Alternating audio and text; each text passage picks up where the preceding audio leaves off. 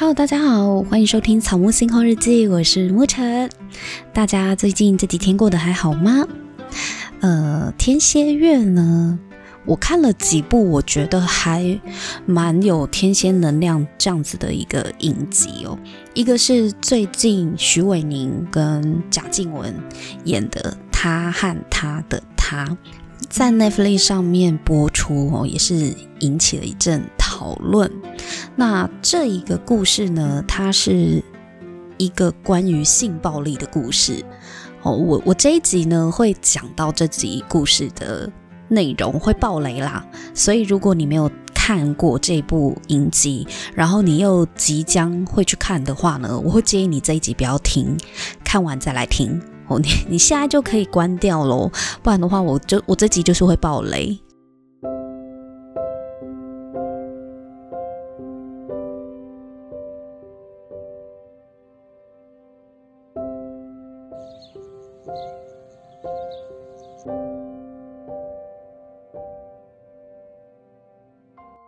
这个故事呢，我觉得它很特别。我是那种不敢看性侵影片或电影的人，我就觉得很不忍心、很残忍，我就不敢看啊。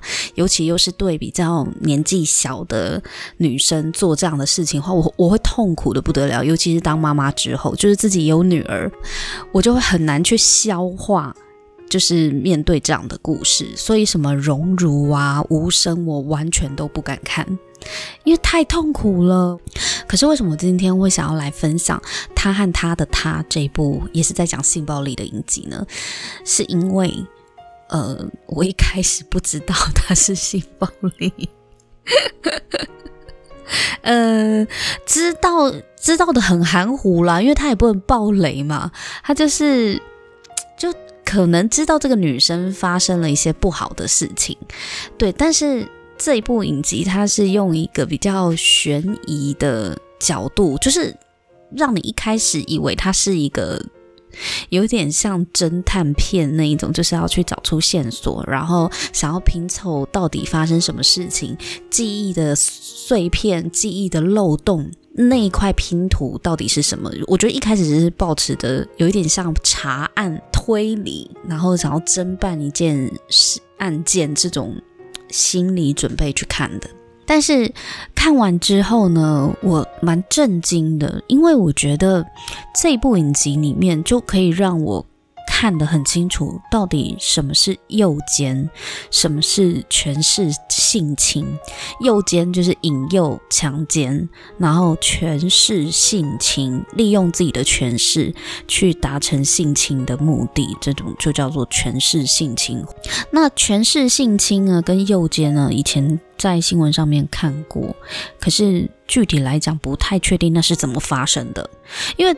大部分对于性侵、对于强奸、强暴的理解都是用暴力啊，就是你不顺从我就殴打你啊，或者是绑绑架你啊，总之就是会伴随着全身伤痕，然后一定会有暴力反击，然后冲突等等的。这个是呃比较大众对于性侵一个最常见的理解，就是会伴随着暴力。但诱奸跟权势性侵是非常不一样的，就是它基本上没有什么暴力冲突的过程，也因为这样，所以你被性侵的这件事情很难被证明啦。但它又却很普遍的在这个社会中发生着，所以我觉得这一部剧很值得拿出来讨论，就是因为它透过一个故事。这个故事呢，可以让观众，可以让社会大众更加理解哦，原来诱奸是这样发生的，权势性侵是这样发生的。因为如果我们没有经历过，是还这真的很难去想象。如果你今天不是社工或不是心理咨商师，我想一般大众身边可能不一定有这样的经验。去理解、去认识到底什么是右肩跟权势行径，所以透过这个故事，我觉得蛮好的。原因是因为，呃，它真的可以很清楚的让大众发现这一切呢是怎么发生的。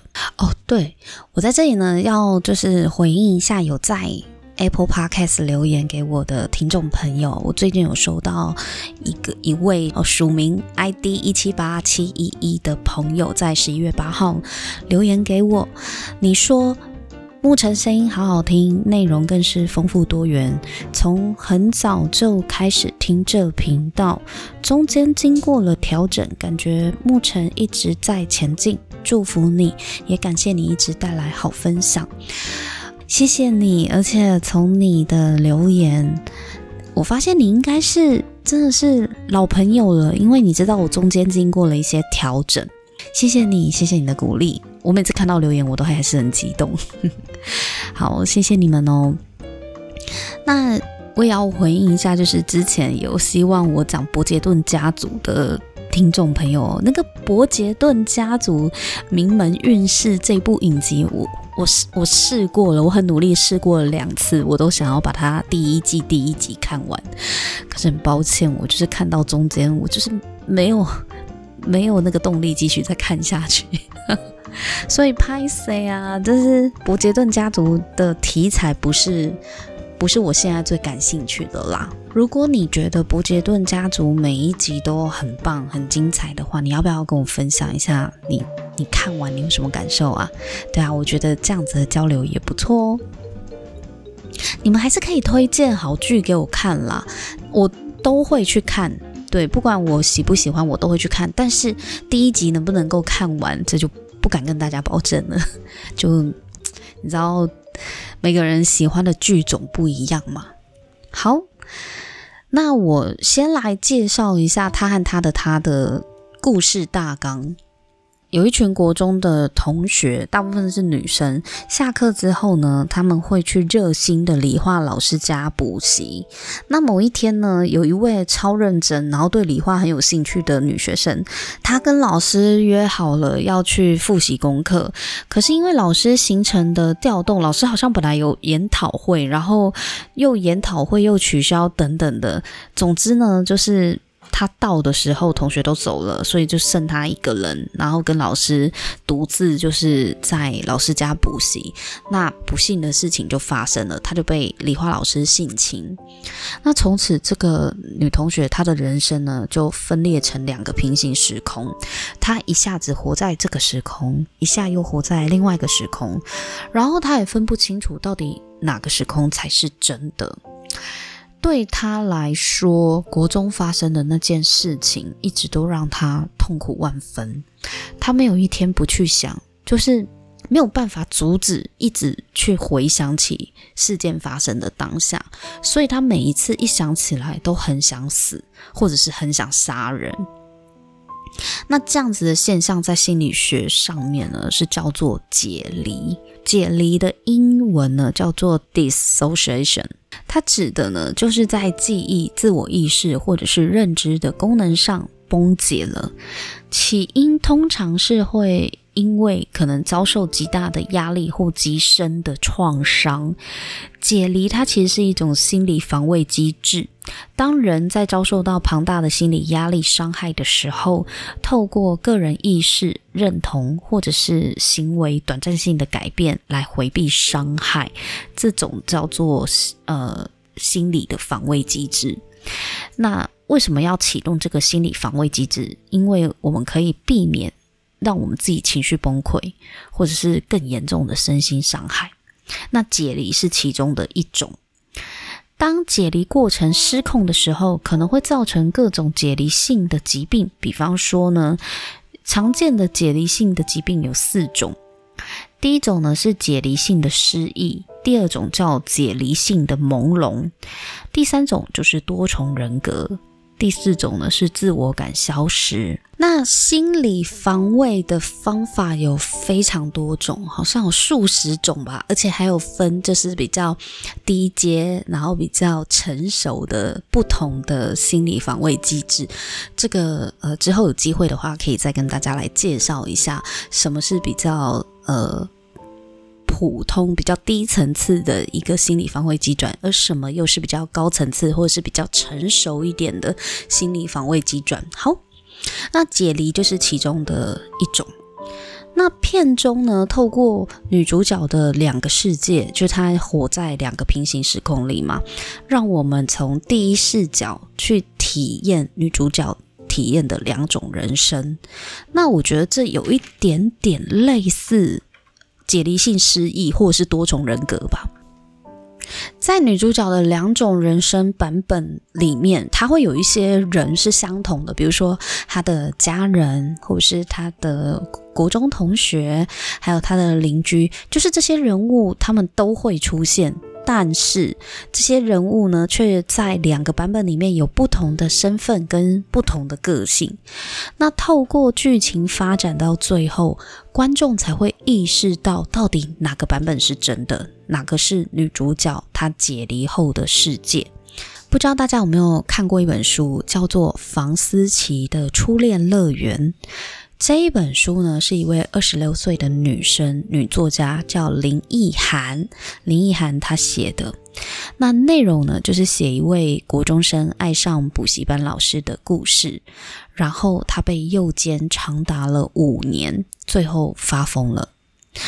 在这一本书出版之后呢，林奕含透露，这是根据她本人真人真事的改编，所以。当时呢，引起了大众哗然，就社会震惊。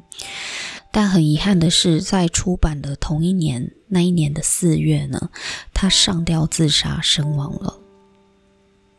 我觉得这是很沉痛、很沉痛的一个真实事件。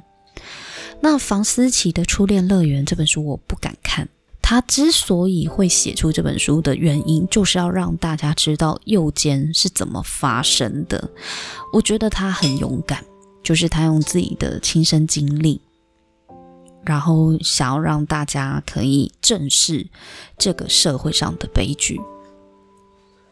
那看完《他和他的他》这部剧集，我觉得他很有可能是在参考房思琪的《初恋乐园》这一本书里的故事，因为有蛮多人物跟桥段都很雷同。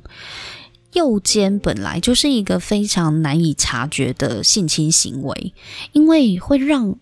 被害人往往有两情相悦的错觉，或者是产生斯德哥尔摩症候群。所谓的斯德哥尔摩症候群，就是被害人因为太痛苦，无法接受被害的事实，所以干脆说服自己是因为爱上强暴自己的那个人，所以才会跟他发生性行为。这是一种自我欺骗的防卫措施，即使与事实是不符合的。但合理化这件事情本身就是我们人类求存的一种心理防卫机转，因为唯有合理化我受害的事实，我才不会因为这件事分崩离析，导致崩溃。我在查资料的时候有看到立新基金会在新闻实验室里面曾经有表示过，对权势性侵有以下这一段描述，我觉得他描述的非常精准。权势性侵是指说，有人会利用自己的年长，就是我年纪比较大，我是长辈，或是我是比较年长的那个人，或是利用我的职权，好，比如说我是你主管，我是你老板，我是上司，或者是我是照顾你的人，例如老师啊，照顾身份等等的，我利用自己的这个权势，让受害者跟他发生性行为。且因为双方具有权势关系，所以受害者受到权势的压迫，没办法反抗。如果今天一个女生被一个陌生的人侵犯，她可能还有反抗的理由。先姑且不论她是否真的能够做出反抗，但是如果今天是一个不认识的人摸你，我不认识的人抱你，你可能会下意识的就会推开他嘛，会觉得耶，你干嘛？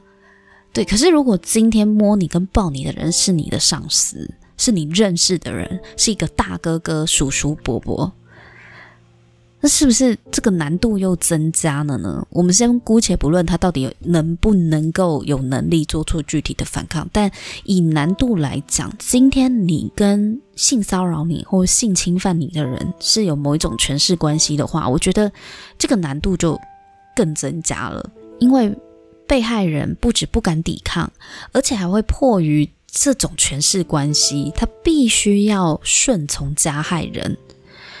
如果今天性骚扰你的就是你老板，你你不止不敢，你不止不敢反抗，你还要顺从他，因为你怕你没饭吃啊，你怕你没工作做嘛。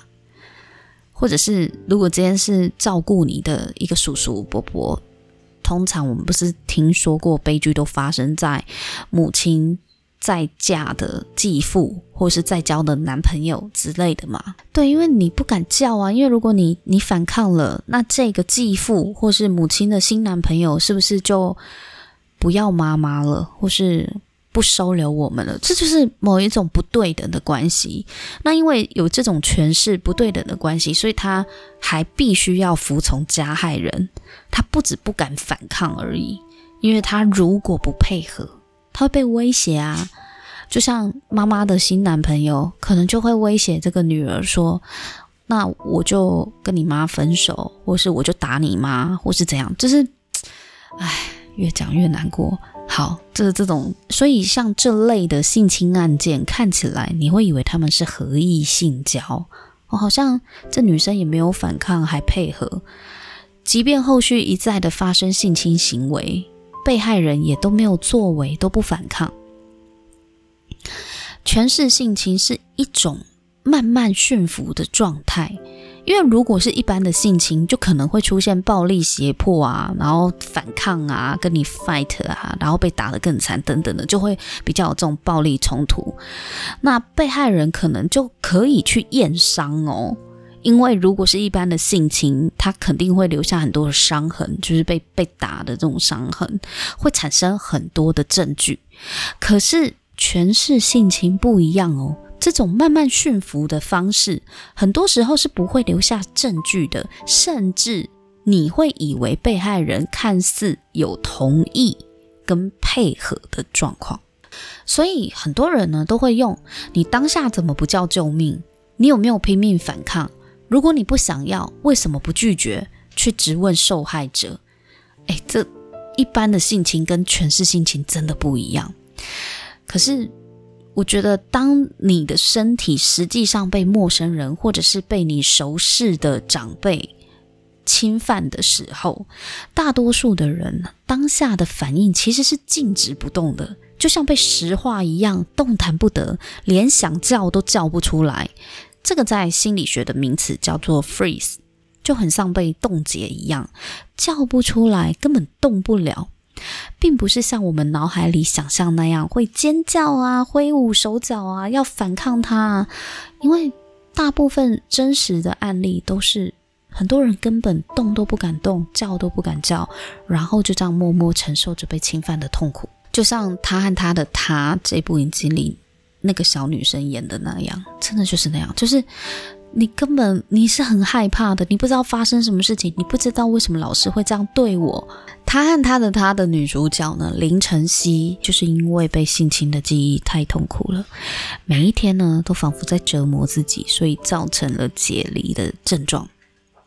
在现实的世界里呢，林晨曦原本是一个猎才顾问，而且是非常优秀的。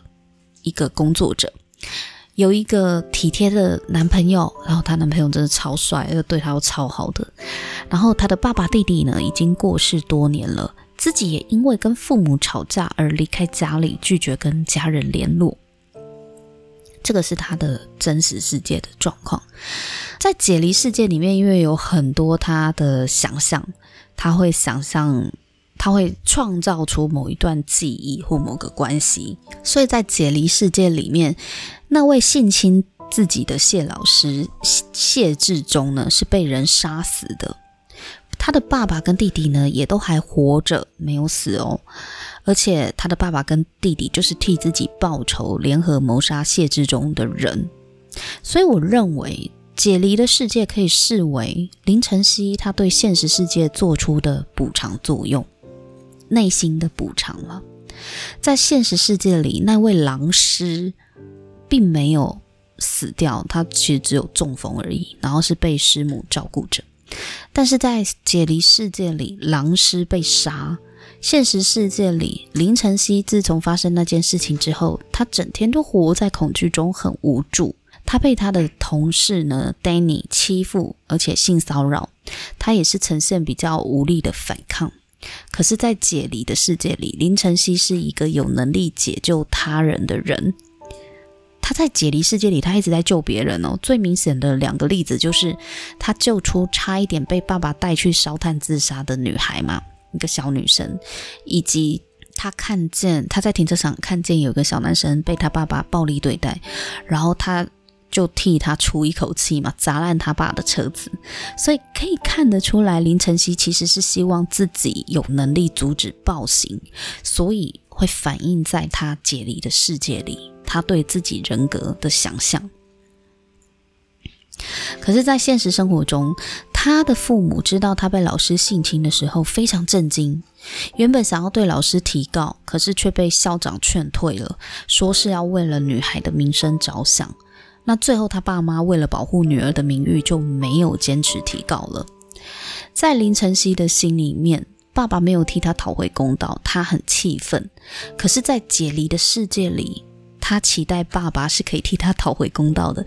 所以，解离世界，他就幻想他爸跟他弟去杀死那一位老师。林晨曦他痛苦了十几年，那后来怎么了呢？他后来坚持。提告啊，对那个想要侵犯他的同事 Danny 提告。虽然小时候他的家人没有办法替他出一口气，因为就被和解了嘛，没有人替他主持正义。可是当他长大之后，面对这种试图又要再侵犯他的同事，他懂得反击，而且懂得坚持提告，要替自己伸张正义。我觉得性侵的记忆真的是非常残忍，去折磨受害者，那是很恐怖的。我不确定受害者是他们是怎么走出来的，也许可以求助专业的心理咨商师，但我认为身边的人的支持跟爱也很重要，特别是家人的态度。林奕含这位女作家，她在过世之后，那。警方就开始侦办这件事，这个案件嘛，就是呃，他有控诉曾经被某一位狼师性侵犯。可是因为这个案件在侦办的过程中一直受到阻碍，哦，即使大家都可以知道他他在这个小说里面影射的狼师是谁，但是最后这位狼师还是无罪啊，不起诉啊，因为证据实在太难。太难取得了，尤其当事人又自杀身亡，然后再加上林奕涵的爸爸妈妈，他们在女儿死后不愿意提出诉讼，也不愿意配合调查，他们拒绝提供剪掉任何跟林奕涵相关的文件物件。我不知道是为什么啦，因为总之报根据资料，根据报道，他们就是。不提供，然后拒绝配合调查，为什么不愿意提告？不确定，不知道。但是或许跟剧中林晨曦的爸爸妈妈一样吧，因为他们觉得女儿身体已经受到伤害了，不想要再伤害女儿未来的名誉。因为确实就是，如果要把被性侵的这个标签贴在女儿的一生当中，然后众所周知，哇，这这。这也是对父母一个很大的考验呢。但是，但是，我觉得我们我们很常会替别人想象痛苦，可我觉得这样是不恰当的。就是我我觉得你背负着被性侵的这个标签，你应该活得很痛苦吧？但是我有没有去问过你，你希望我怎么做呢？当然，你写书公诸于世，你把你自己的事情弄得大家都知道，你肯定有你的目的吧？你的目的是想要阻止同样的悲剧在别人身上再次发生吗？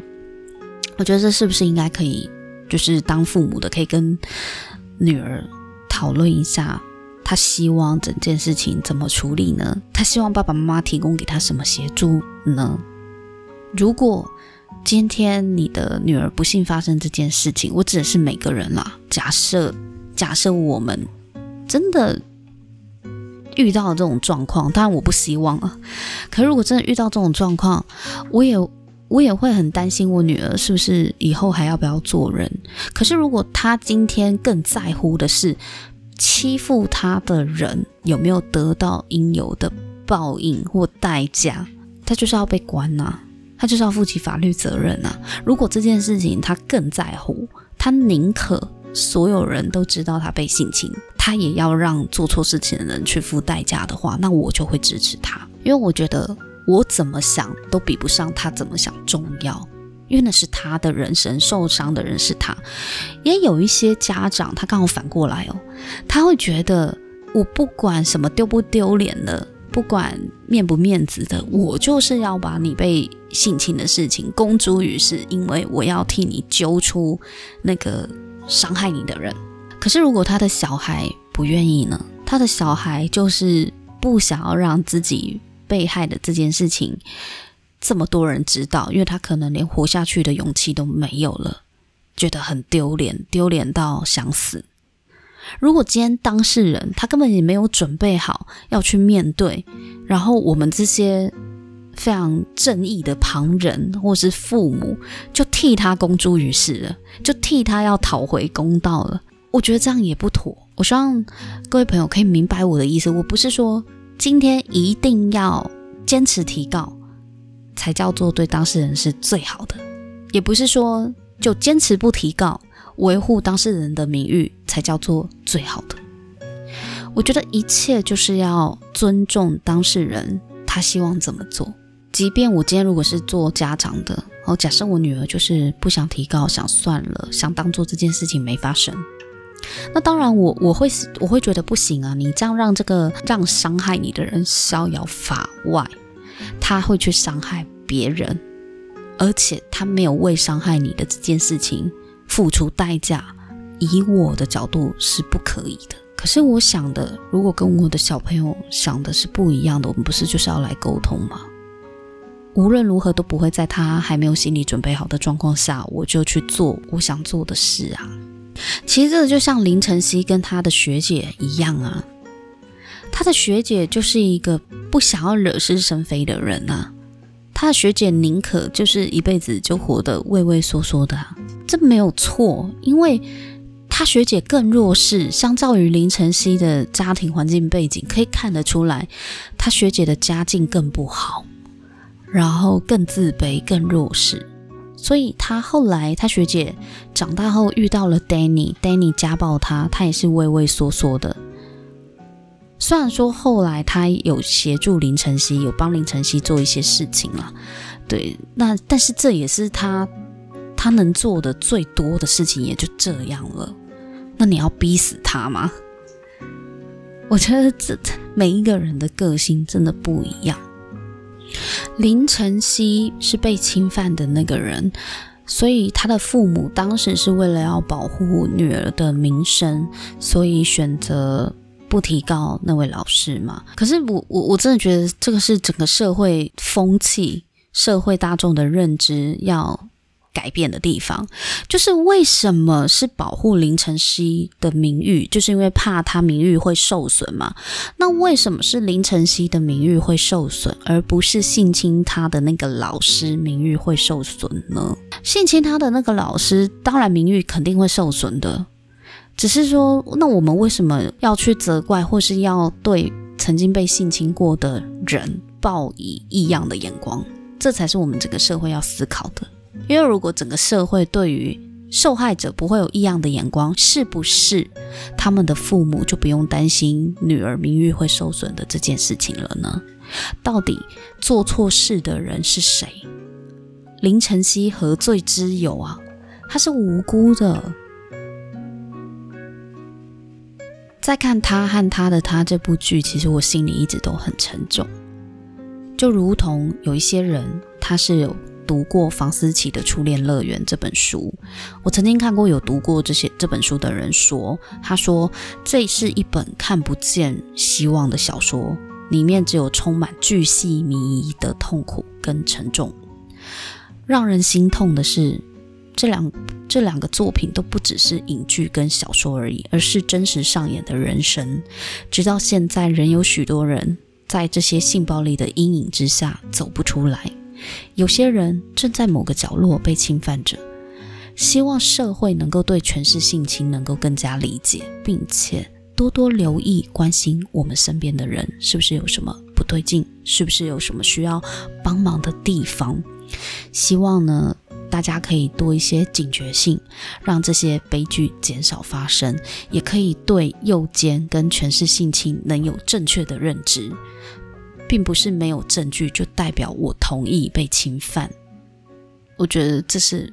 非常重要的事情。好，那今天呢，就先跟大家聊到这里，我们下一部影片见喽。我说过，在天蝎座的月份，我最近真的还看蛮多，我觉得很天蝎的剧。那一部呢，就是今天分享的《他和他的他》，另外一部呢是《梨泰院 Class》，就是会再跟大家分享。因为我觉得《梨泰院 Class》非常非常的固定星座的能量。有空再跟大家聊梨泰院 Class 喽。好，我们下一集见，拜拜。